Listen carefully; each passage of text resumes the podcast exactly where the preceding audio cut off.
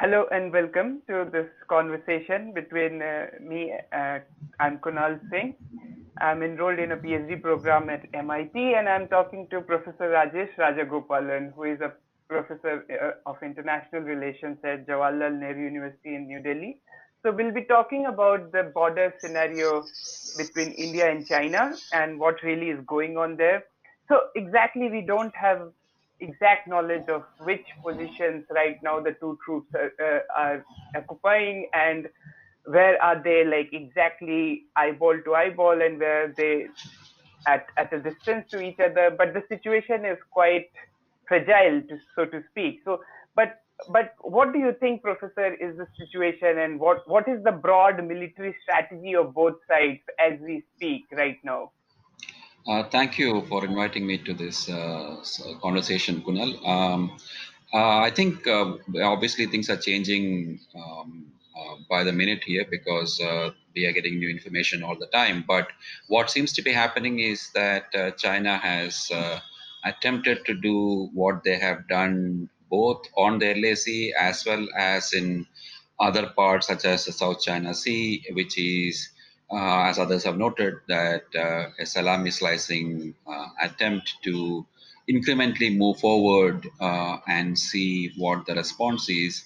And uh, again, as other scholars have noted, uh, salami slicing is something that is very difficult to counter because the only response that the victim, in a sense, has is either to counter, to do the same thing again to salami slicing, uh, or else to escalate. Uh, and what seems to be happening today, as we are speaking, uh, it appears that yesterday Indian forces have moved forward to occupy areas within India's um, LAC, uh, in what where India draws the uh, line of actual control, uh, not really going into areas that are occupied by China, but uh, nevertheless, there is a gray zone or an unoccupied zone between the two forces, and India has gone and occupied some of the high grounds in that, which is essentially both at some level an escalation, but also uh, a repeat of that salami slicing, uh, a reflection or a mirroring of that salami slicing tactic.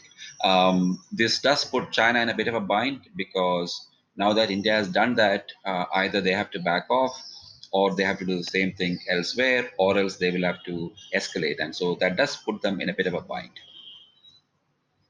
Okay. So, so this sounds like uh, some some escalation is happening right now as we speak. So, and it's a curious timing as well. So, winter is about to arrive. I think that is also playing a role because both troops would want to enjoy a good position yeah. uh, on the in the border areas before the season changes and and the curious timing also because the 1962 war all happened sometime in October in the month of October. So yeah. do you do you yeah. see parallels with 1962 right now? Yeah, I think both of those are interesting points. Uh, both the winter uh, part as well as the 62 parallel. The winter part is interesting because there was a possibility, at, at least until this action that India took, which was that China could withdraw a good chunk of its forces away from the LAC during the winter confident that India would not do anything to escalate. Um, whereas India wouldn't have been able to do that because obviously China has been escalating. Uh, but now that India has done that, I think China will not be able to withdraw because they know that, considering that India has done this escalation, that if they withdraw, that there's a good possibility, for example, on Pangong Tso or other areas that India would move in. So I think that puts them, that also uh, changes the equation on the ground. I think the parallel to 1962 is also quite interesting because in 62, what we were doing was basically what we call today mirroring which was they would put a post uh, and then say that the claim that was where the claim line was, and they would put the post a few kilometers further, and then they would say that's where the claim line was. And what we did was try to interrupt that flow uh, movement, forward movement, by putting posts in between that. The difference was that then we didn't have sufficient forces to back up that uh, these uh, penny packets as they were called but today i think we have sufficient forces to back up these forward moving uh, our line as it moves forward but also that our forces are not interspersed with chinese forces. So i think there is a parallel but i think we are doing it better this time. Uh, that sounds good. So what do you think should be like if we step back a little and what should be the long term plans for countering china? Because because this is not going away. This problem with for india is not going away by any chance.